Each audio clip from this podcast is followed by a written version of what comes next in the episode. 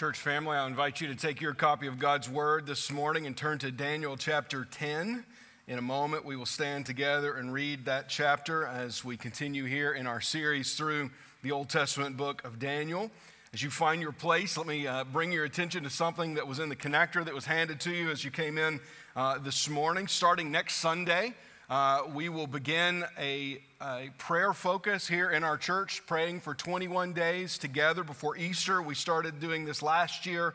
Uh, we will do this again uh, starting next Sunday. There will be opportunities for you to get the prayer guide in print version, although with some supply chain issues, our print versions are not here yet. We do anticipate they will be here later this week, so you can pick one up next uh, Sunday. These, uh, the prayer guide will also be online. They'll be posted every day to our, to our various social media platforms. Our uh, elders are recording devotions for each day according to the scripture and leading us together uh, in prayer.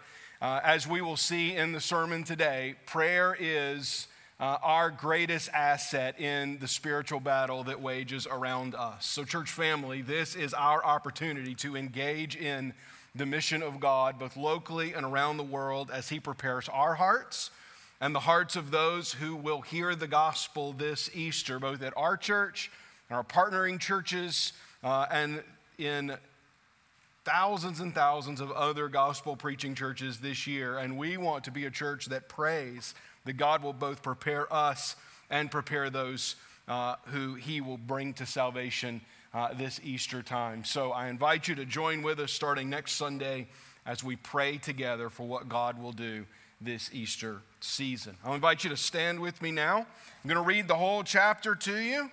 Um, 20 verses is normally where I draw the line at when I read the whole thing. Well, this one's 21, but there was no really great place to stop. So I'm just going to read the whole thing, so bear with us. We believe this is the word of the Lord. This is a very interesting narrative that serves as a prelude to the final vision of the book of Daniel.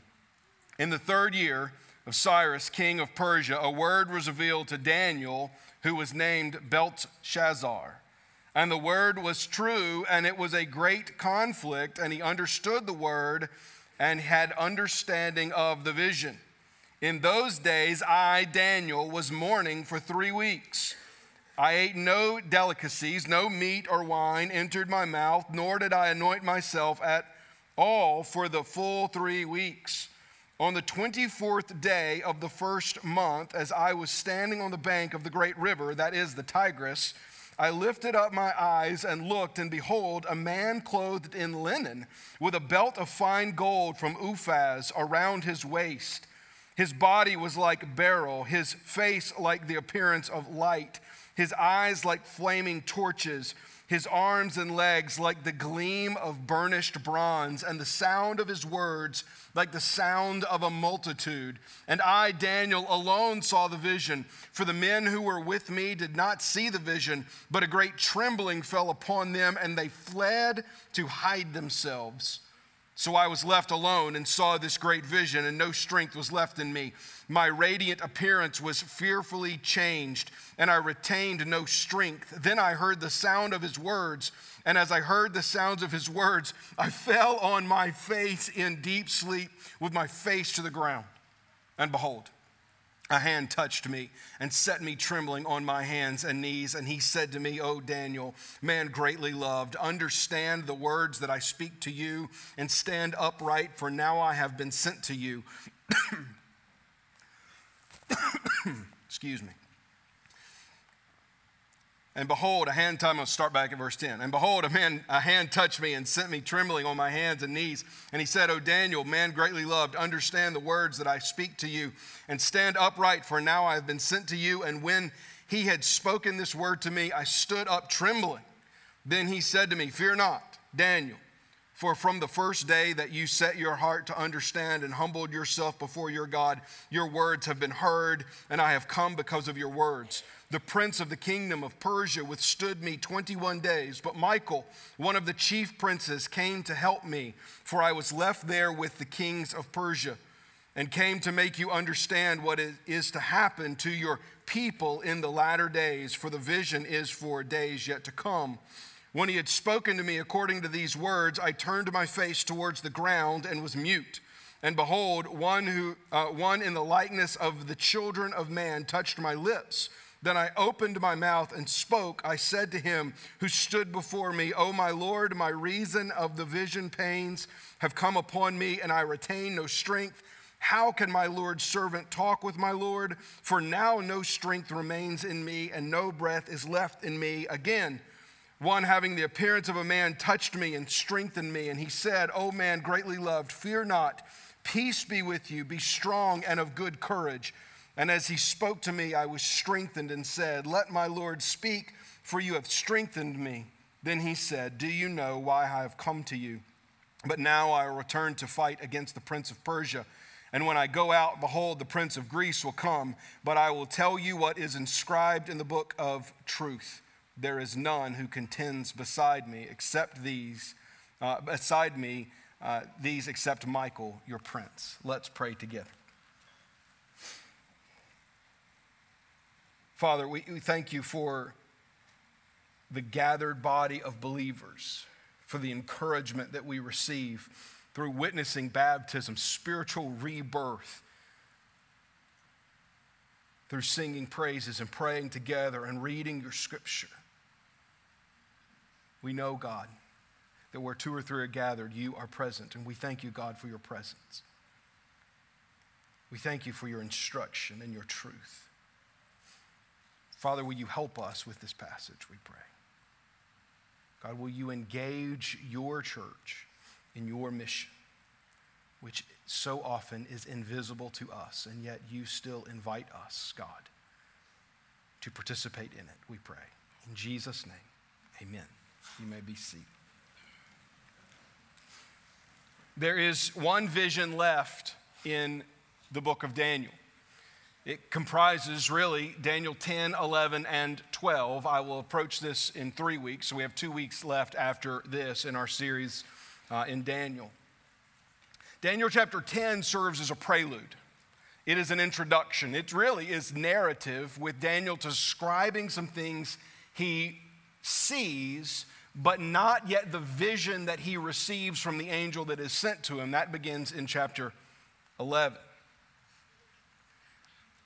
What is being described here in Daniel 10 is, a, is an image of what I believe is two different beings, and I'll explain that as we walk through it but not only an image of two different spiritual beings, but what is being described for us here is the spiritual battle that rages around us, most often without us either, uh, without us being able to recognize it. Sometimes the best introduction to a sermon is just to come right out and say what the wrong responses to it will be. So if you will allow me to do that.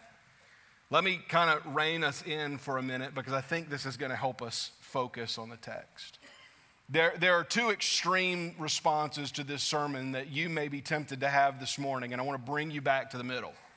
The first extreme response is to want to lean into every single detail that is in this and hope that I'm going to explain to you some type of angelic and demonic structure that I'm going to tell you all about the angels that appear in this text and, and be able to unfold for you how it is that the angel, and then for the first time in Scripture, the archangel Michael being introduced to us, and how these angels, whether that's Gabriel or not, that's, that's speaking to Daniel, and Michael coming to his rescue, and then the prince of Persia representing this demonic force, and how all of this works around us. Can I just tell you, anybody that thinks they can explain that to you, is, particularly from this text, is reading far more into it than the biblical author wanted us to know.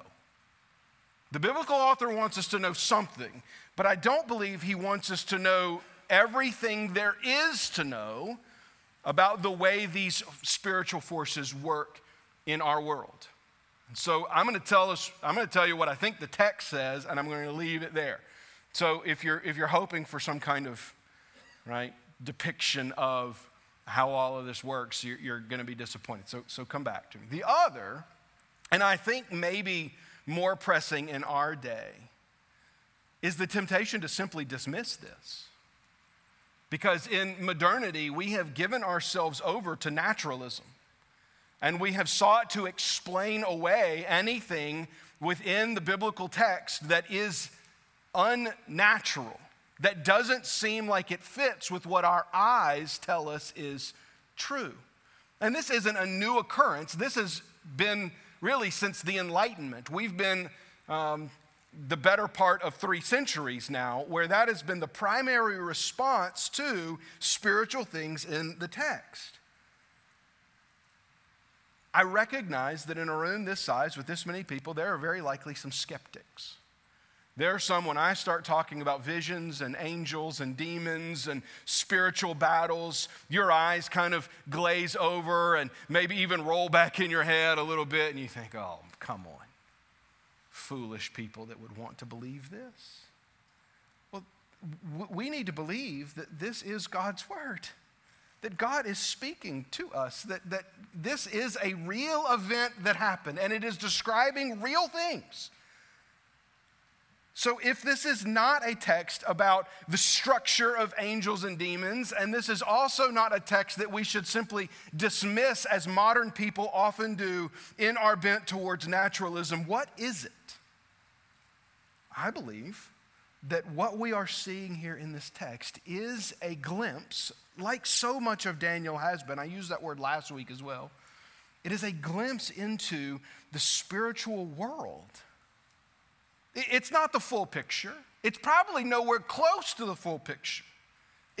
If, if anything, this is like the 90 second preview to a three hour movie. This is just a, a small picture of what is actually happening both around Daniel's life in the spiritual realm and still today around ours. We're not intended to figure all of this out or to just simply, un- simply view it as myth. We need to see what the text is saying as Daniel prepares to hear the final vision of the book. This takes place in the third year of Cyrus, king of Persia. Cyrus, king of Persia, we're told in verse 1 this is his third year when daniel when all of this was revealed to daniel. So being the final vision all of it takes place in the third year uh, of the persian empire.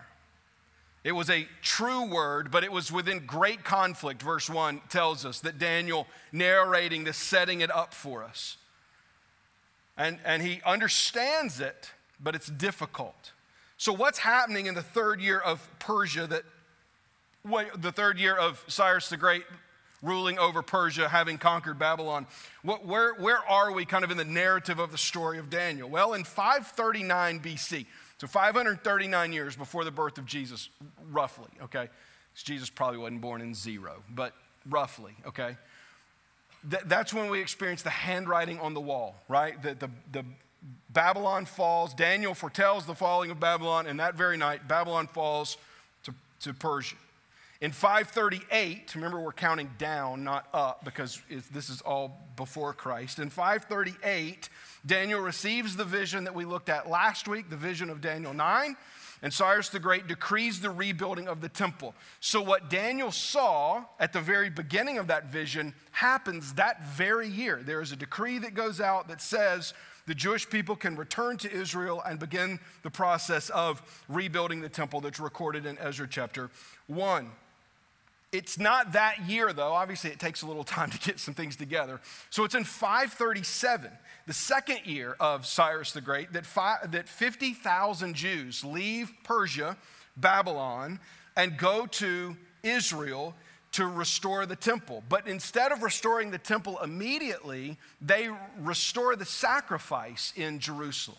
That would have happened in the fall of that year. And for several months, without doing any construction on the temple at all, the Israelites are now gathered back in Jerusalem. At least 50,000 of them are gathered back in Jerusalem. The city is in ruins, the temple is in ruins, but the sacrificial system has been restored. It's in the third year, in 536, that Daniel's fast begins. And what is, we're told in verse 4, uh, it ends, this, appear, this appearance comes 21 days after his fast begins, which was the first month, which is on the Jewish calendar is the month of Nisan, which we're about to enter. Uh, and what's important about this is Daniel is about two weeks away, just speaking in general terms. He's about, when he begins this prayer and fast, this time of mourning, he is about two weeks away from the first Passover to be celebrated in Jerusalem since the exile.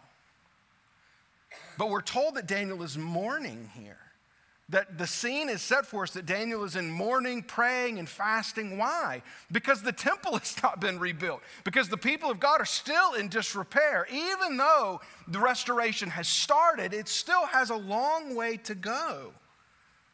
So Daniel is, in some ways, lamenting the status of, of God's people. You could also see that Daniel is some way, in some ways heartsick, being in his 80s at this point, unable to go back to Jerusalem. Could it be that he's heartsick, that he's not there for the first Passover in Jerusalem that would come in a matter of weeks?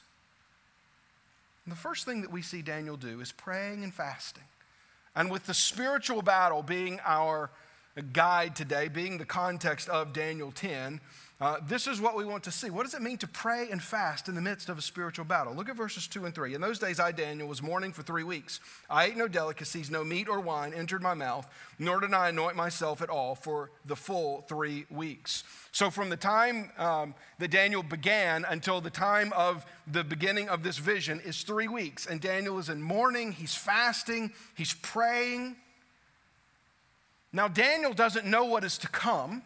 He doesn't know the vision that he's going to receive, but he knows that he's received visions before. It's not as if Daniel is blind to the spiritual realities around him. This is the guy that was thrown in the lion's den, and the angel of the Lord shut the lion's mouth, and he was able to stay all night. This is the guy who has received visions from the Lord to interpret dreams of kings and to receive his own vision about things of the future. Daniel's not blind to the spiritual to spiritual things, and Daniel engages in the spiritual battle by prayer and fasting. It, it's just it's, it's a work of God that on the week that we tell you, hey, we're going to we're going to pray for 21 days before Easter, that I'm going to preach on this. I'm not forcing this on the text. It's actually what's happened. And this is Daniel's involvement in the spiritual battle. Here's what you're going to see. The only action that Daniel takes in this text, outside of trembling and falling on his face, which is the response to what he sees, the only action that Daniel takes is to pray and to fast. It's to plead to God that he would work. And this is what we are called to do prayer and fasting, giving ourselves over to beseeching God to work in ways that we can't see, is how we engage in the spiritual battle. Let's think about what happens in Mark chapter 9 for a minute. In Mark chapter 9, we're told of a couple events. One of them is the transfiguration, probably the culmination of uh, spiritual things in, during the ministry of Jesus was the transfiguration. Not all of the disciples even got to see this, only three of them did. They go up on top of a mountain, and while they're up on top of the mountain, Jesus brings Peter, James, and John with him. And while they're there, they get to see Jesus transfigured into all of his glory. They get a visual glimpse of the true holiness of Jesus Christ standing before them. And even prophets from the Old Testament appear. And it's such a great time. Peter's like, let's build some houses and stay here, right? Let's build some. He calls them tabernacles. We'll just build some and, and we'll live here. It's just this gigantic spiritual moment for Peter, James, and John. And, and in many ways, it correlates to what Daniel is going to see here in this text. They come down the mountain Jesus, Peter, James, and John, because Jesus, like, building some houses is not a great idea, Peter. This is just supposed to be a glimpse, right? It was just supposed to be for a moment. They come down the mountain to find the other disciples arguing with some scribes. And they're kind of going back and forth with the scribes, and Jesus is like, What? What are you, what are you doing? Why, why are you arguing? And so then the disciples have to admit that there was a boy that was brought to them who, who was demon possessed and had been demon possessed his whole life. And they tried to heal the boy and were unable to do that. And you can kind of imagine, you have to read into the text just a little bit, but you can kind of imagine, right? The scribes are like, see, I told you y'all couldn't do it. And they're like, no, we really can. And here they are trying to do it, and the scribes are kind of egging them on, and they're going back and forth. And Jesus comes down from this great spiritual moment, and what happens? he, he kind of gets into this mess, right? And the father of the boy speaks up and says these words He says, If you can heal him, do so. And Jesus looks at the father of the boy and says, If I can. All things are possible for one who believes. And so Jesus heals the boy of this demon possession. Later, after the crowd has dispersed and the scribes have gone away, the disciples come back to Jesus. I'm like, why couldn't we do it? Why, why were you able to do what, what we weren't able to do? And Jesus answers them at the end of that story in verse 29 of Mark 9. He says, This kind cannot be driven out by anything but prayer.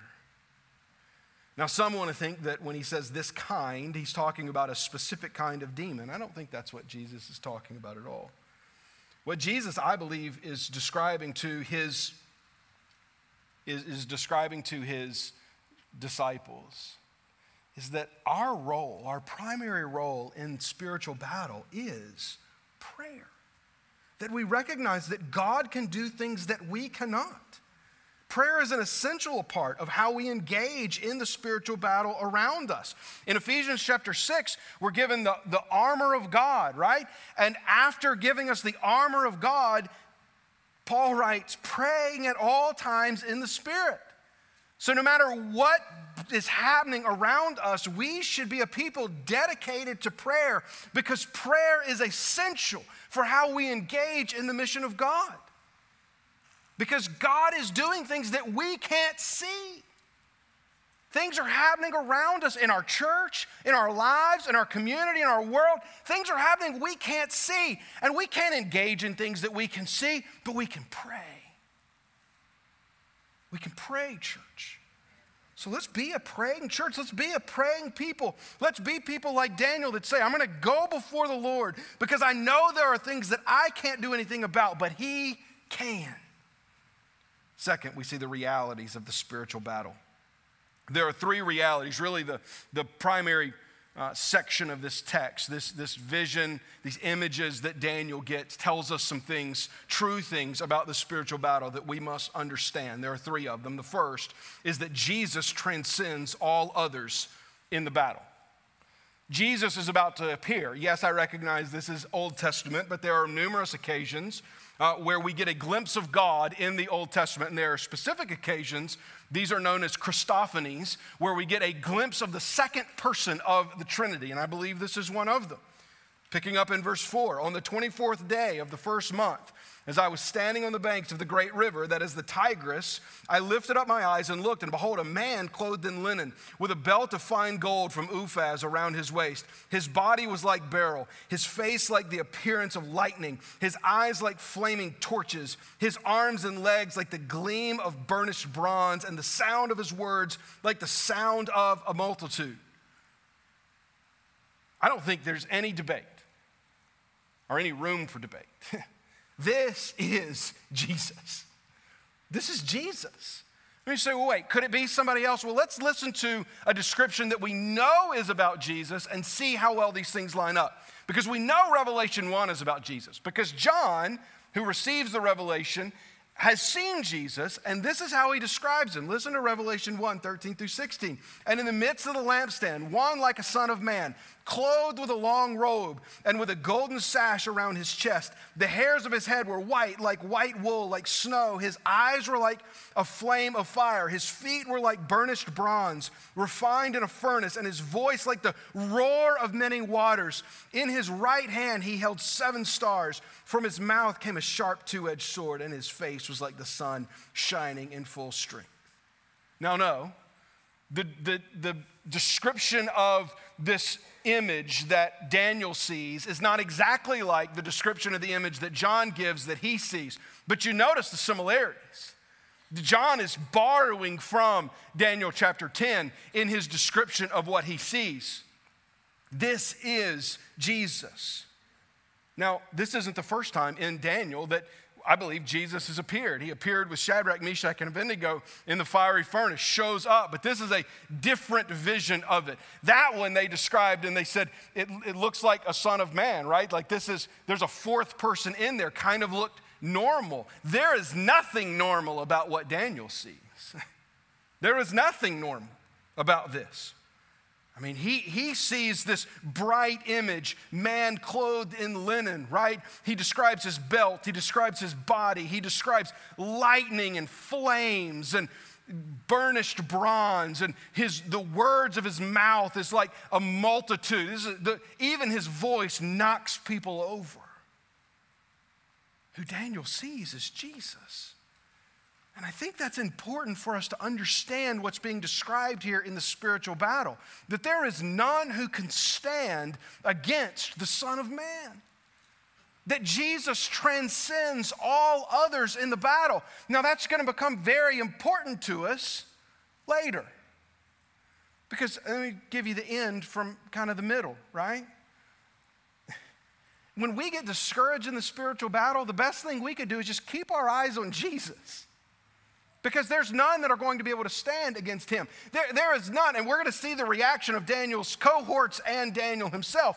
And nobody, nobody is able to stay on their feet when they're confronted with the image of the second person of the Trinity, Jesus Christ himself, standing there before Daniel. Now, this is a vision, and Daniel is the only one who sees it. We're told in verse 7 And I, Daniel, alone saw the vision, for the men who were with me did not see the vision. So this isn't a, a physical presence of Jesus, this is a vision. But a great trembling fell upon them, and they fled to hide themselves. So I was alone and saw this great vision, and no, and, and no strength was left in me. My radiant appearance was fearfully changed, and I retained no strength. And then I heard the sound of his words, and as I heard the sound of his words, I fell on my face in deep sleep with my face on the ground. So no one else saw it, but they felt it. Now imagine this that you're walking along the Tigris with Daniel. Now, we don't know why. The Tigris, by the way, was a pretty good ways away from where just about everything else happens in the book of Daniel.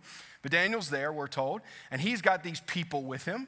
Daniel probably still in a position of government authority. He's got, you know, his minions are kind of walking with him. And all of a sudden, Daniel stops and he's staring off in the distance, looking at something. And you don't know what it is because you can't see it, but you have this overwhelming need to run away and hide. This is the power of the image of Christ in this text. The power of the image of Christ in this text is that even those who don't see him feel his presence. Because Jesus transcends all others. Jesus is above all others. And so, not even seeing him, they feel him. And feeling him, they fear him and they run and hide from him, we are told in verse 7. But look at Daniel's reaction. Left alone, seeing this great vision, he says in verse 8, No strength was left in me. My appearance changed, fearful, retaining no strength. So Daniel just in awe of what he is seeing. And then what happens in verse 9? Remember, we had been told that in, in, in verse 6 that the sound of his words like the sound of a multitude. And in verse 9, Daniel hears the sound of his words. And what happens? He hears the sound of his words and he falls on his face in deep sleep with my face to the ground. Here's what's being described there. The words of Jesus knocks Daniel down as if he's dead. I can't overstate this. The vision of Jesus that Daniel receives is awe inspiring, it is terrifying.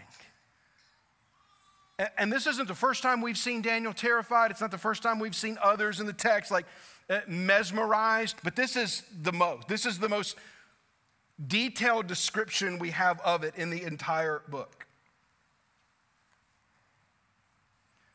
And we've sang, I, course, having prepared this all week, I'm sitting down here and like we're singing songs like, and I, they were good songs, actually helped with the text. Like, I want to see, you know, we talked about wanting to see, and I'm, I'm sitting over here in the front row going, do we really? because my goodness, these guys ran and hide. Daniel, Daniel like trembles and falls down as if he's dead. I say, oh, well, that's Old Testament stuff, right? That's, that's Old Testament stuff. We're New Testament people because we have this image of Jesus, kind and gentle and lowly, which the Bible describes him as, right? But you know, there are times that people have visions of Jesus, New Testament visions of Jesus, that, that turns out very similar to Daniel. One of them's in Acts chapter 9. Saul, who's been persecuting Christians, like on the warpath, putting them in prison, standing by as uh, Stephen becomes the first Christian martyr, is on the road to Damascus to persecute Christians. And what happens in Daniel 9? We're told in verse 3 now, as he went his way, he approached Damascus, and suddenly a light from heaven shone around him. And falling to the ground, he heard a voice say to him, Saul, Saul, why are you persecuting me? And he said, Who are you, Lord? And he said, I am Jesus, whom you are persecuting. What happens, what happens to Saul? Saul falls on his face when confronted with the image of Jesus. In the very same way that Daniel falls on his face con- when confronted with Jesus. Listen to me, church. We should stay in awe of Jesus. I think we need some Daniel 10 Jesus in our lives. So often, the, the image that we have of Jesus isn't a full picture, it's just this partial picture that we've created. There are times, particularly when we are living in disobedience, particularly times when we're failing to trust God, that what we need is a Daniel 10 image, a, an Acts 9 image of Jesus, where we look and see him in his mighty holiness.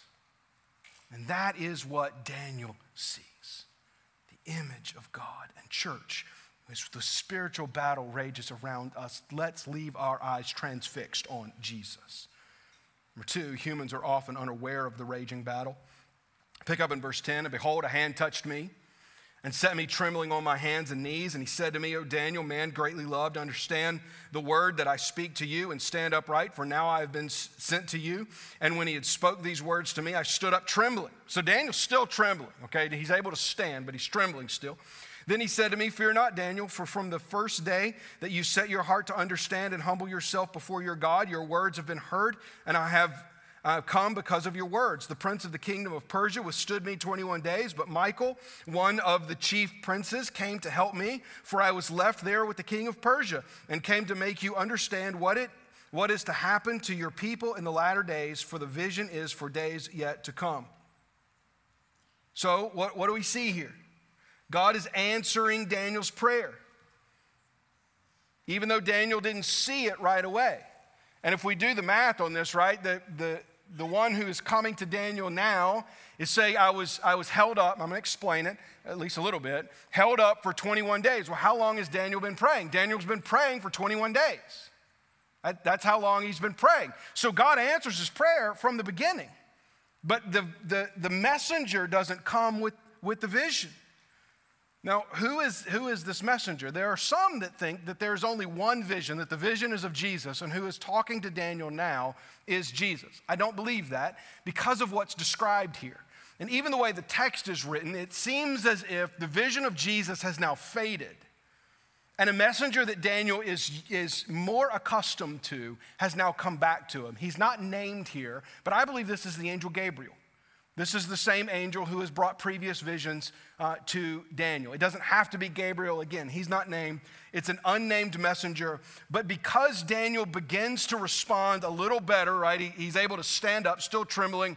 But now the vision has changed from Jesus to a messenger. And it's this messenger who touches him. And he describes what's happened to him. That, that, that he, the angel, whether it's Gabriel or another one, was delayed by a demon. That's what it means when it says the prince of Persia, verse 13, the prince of the kingdom of Persia withstood me 21 days. So the prince here in this text, prince is demon. That this is, this is a fallen angel, this is a spiritual force that is working against the will of God and good in our world. That is what demons are. And that's what's being described here. And you say, well, wait, it's called the prince of Persia. And so, does this demon have specific control and specific authority? I don't know. Because the Bible doesn't tell us those things, right? And there are people that have built entire systems and structures around this and a handful of other passages. I don't think that's the best way to respond to this. I think we, we can make some basic assumptions from the text that this demon is tempting uh, Cyrus the Great, that that's what he is doing and he's trying to get Persia to not obey God because, right, what's happening in the Persian Empire right now is they're allowing Jewish people to go back and restore the temple. And God said that's going to happen, and there's some demonic opposition to it. But then it gets even more interesting, right? He's, he's, he was withstood by this uh, by the prince of the kingdom of Persia for 21 days. And then another angel comes and helps. This is the first time the angel Michael is introduced. He's named in the New Testament, he's named here in Daniel. The angel Michael, one of the chief princes. So again, prince here, not describing a, a, a demonic angel, but, but describing an angel of the Lord. One of the chief princes came to help me, for I was left there with the kingdom of Persia and came to make you understand what is, is to happen to your people in the latter days, for the vision is for the latter days to come. So, the third thing that happens in this, uh, that's described for us in this text, is that Michael comes to help Gabriel. So, let me just narrate it. Daniel prays, God answers, sends Gabriel with the message. And somehow, a, a demon, the, the prince of the kingdom of Persia, resists Gabriel for three weeks. Gabriel's not able to get to Daniel. And then Michael comes and helps him, and he gets loose and comes to Daniel. That's all of the description that I can give to you because that's the description of the text. If you come to me in the lab and you're like, okay, but how did Michael help him? I'm going to say, I don't know. I don't know. Who knows? Folks, this is a description of something that I don't think we're supposed to understand. You'll sleep better tonight if you'll let that get down into you. That you don't got to understand it. It's okay for us to say, I have no idea how this demon resisted Gabriel and how Michael came in freedom. I don't know, but he did it. But here's also what we need to recognize that this is happening around us. Paul affirms this in Ephesians 6, where he says, For we do not wrestle against flesh and blood, but against the rulers, against the authorities, against the cosmic powers of this present darkness, and against the spiritual forces uh, of evil in the heavenly places. Folks, the, the, true enemy is not of flesh and blood. A couple of years ago, I preached Ephesians 6, a sermon's online if you'd like to go listen to it. And this is what I said in the midst of that that, that people are not our enemy, spiritual forces are our enemy. And it is a real enemy that is out there.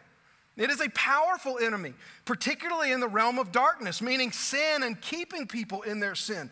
This is an unseen enemy that is waging battle both in the seen and unseen world. Much of the evil that we see in our world is very likely a result of what is happening in the spiritual realm. I wish I could explain it further for you, but I can't because the text doesn't. So here's what we know that this spiritual battle rages around us and it is happening in ways that we won't fully understand, but we need to recognize that it is happening because it affects the way that we operate. It affects the way that we pray. It affects the way that we even live obediently to God as it rages around us because we are most often unaware. Number three, believers need divine aid to play our part in the battle. Look at verse 15. When he had spoken to me according to these words, I turned my face towards the ground and was mute. And behold, one in the likeness of, of the child of man touched my lips. Then I opened my mouth and spoke, and I said to him who, who stood before me, Oh, my Lord, my reason, uh, by reason of the vision, pains have come upon me, and I retain no strength. How can my Lord's servant talk with my Lord? For now no strength remains in me, and no breath is left in me. That vision of Jesus really done a number on Daniel here. And here's what we're supposed to ask, I think. That the, the point of, of describing this to us is so we'll stop and say, Is Daniel going to make it? I mean, this is, the, this is the moment in the, in the movie where it seems as if the hero will not survive. It seems as if Daniel is not going to survive. Is this finally going to be too much for Daniel?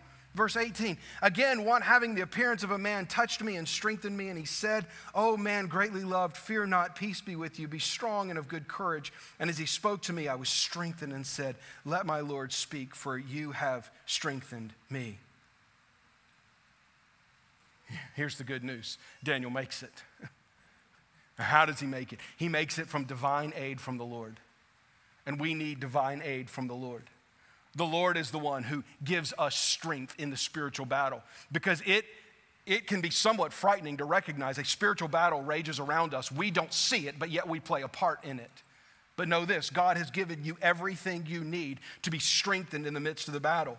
Ephesians 12 is about who our real enemy is. The two verses around it tell us how God strengthens us. Verse 11, put on the whole army of God, whole armor of God, that you may be able to stand against the schemes of the devil. Verse 13, therefore take up the whole armor of God, that you may be able to withstand in the evil day, and having done all, to stand firm. God equips us for battle. He is the one that provides strength. No, you can't do this on your own, but God equips you.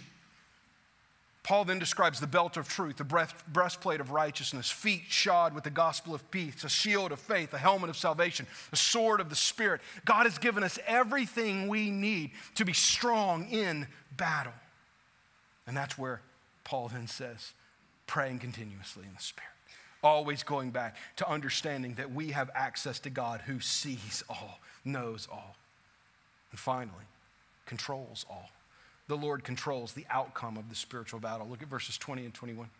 And then he said, Do you know why I've come to you?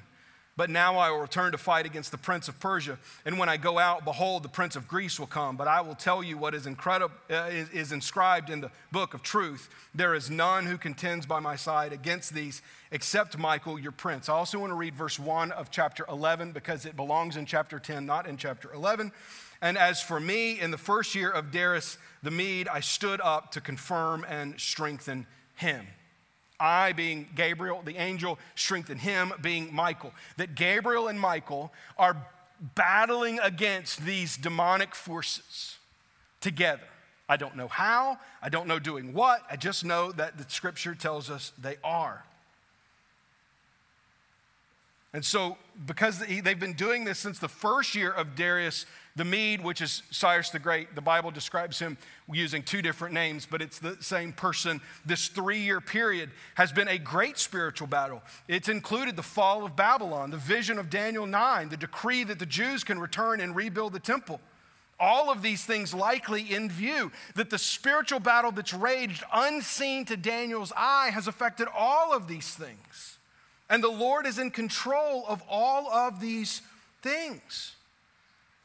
In Daniel chapter 2, Daniel receiving his verse vision from the Lord to interpret a dream for a mad king, Nebuchadnezzar, who won't tell people what the dream is. God tells Daniel what the dream is and the interpretation of the dream. And Daniel in prayer says this he said, Blessed be the name of our God forever and ever, to whom belong wisdom and might. He changes times and seasons. He removes kings and set up kings. He gives wisdom to the wise and knowledge to those who understand. He reveals the deeps and hidden things. He knows what is in the darkness, and the light dwells with him. To you, O God, my Father, I give thanks and praise, for you have given me wisdom and might, and have now made known to me what we ask of you, for you have made known to us the king's matter. God is the one that is in control of the spiritual battle. God is the one, as we see here in Daniel chapter 10, who, is in, who can tell what is inscribed in the book of truth. Because he is the one who wrote the book of truth. He is the one who holds the book of truth. And when God seeks to reveal something, every time it's true. Because he's God and he is in control.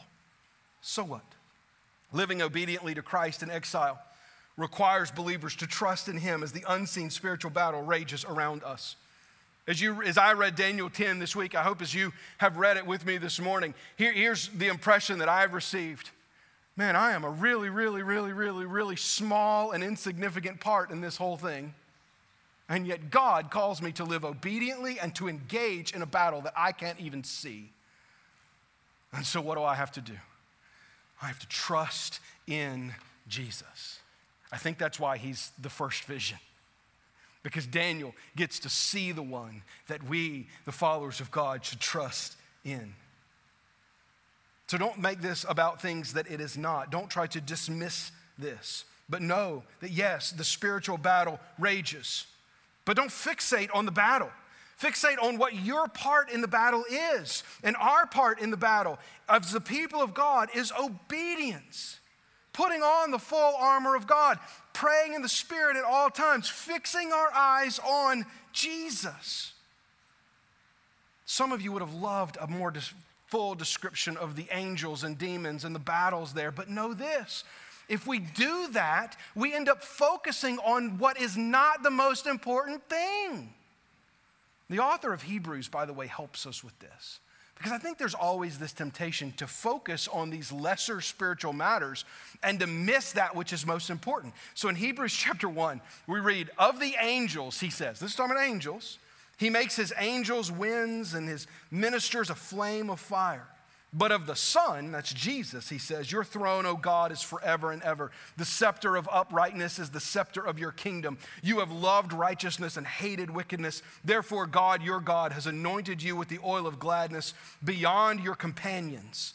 And you, Lord, laid the foundation of the earth in the beginning, and the heavens are the works of your hands. They will perish, but you remain. They will all wear out like a garment, like a robe. Uh, you will roll them up like a garment. They will be changed. But you are the same, and your years will have no end. And to which of the angels he has ever said, Sit at my right hand until I make your enemies a footstool for your feet. Are they not all ministering spirits sent out to serve for the sake of those who are to inherit salvation? Listen, Gabriel, Michael, the prince of Persia, the prince of Greece that would come later, these aren't the focus of the text. The focus of the text is the glorious Jesus standing on the Tigris that causes Daniel to fall on his face. And here's the good news his enemies have been made his footstool. And we are those described in Daniel or in in Hebrews 1:14 who inherit salvation that Jesus has purchased for us salvation that he has invited us to join in this spiritual battle through prayer and obedience to him knowing that he has written the end from the beginning and we can trust in him with our whole hearts because he has redeemed us from the pit.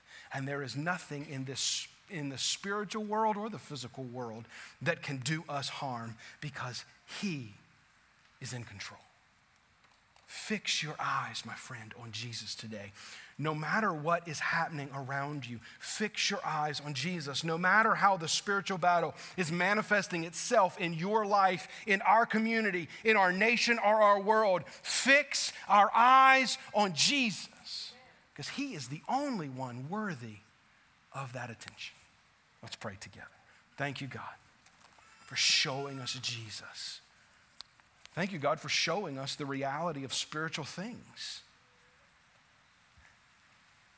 and for equipping us for the battle with prayer and the armor of God. But Father, would you guard us from being so transfixed on the battle that we take our eyes off of Jesus? He is our focus. He is the one who transcends. He is the one who has made us able to see. So may we have faith in him, we pray. In Jesus' name, amen. If you've never put that kind of faith in Jesus, if you, if you recognize that all kind of evil is raging around you, but you don't know who, to whom to look, the answer is Jesus. At the end of the service, I'll be in the lobby with uh, one or two of our other pastors. We'd love to talk with you about how you can put faith in Jesus, about how you can follow him in obedience with your life. Together now we respond as we stand and sing.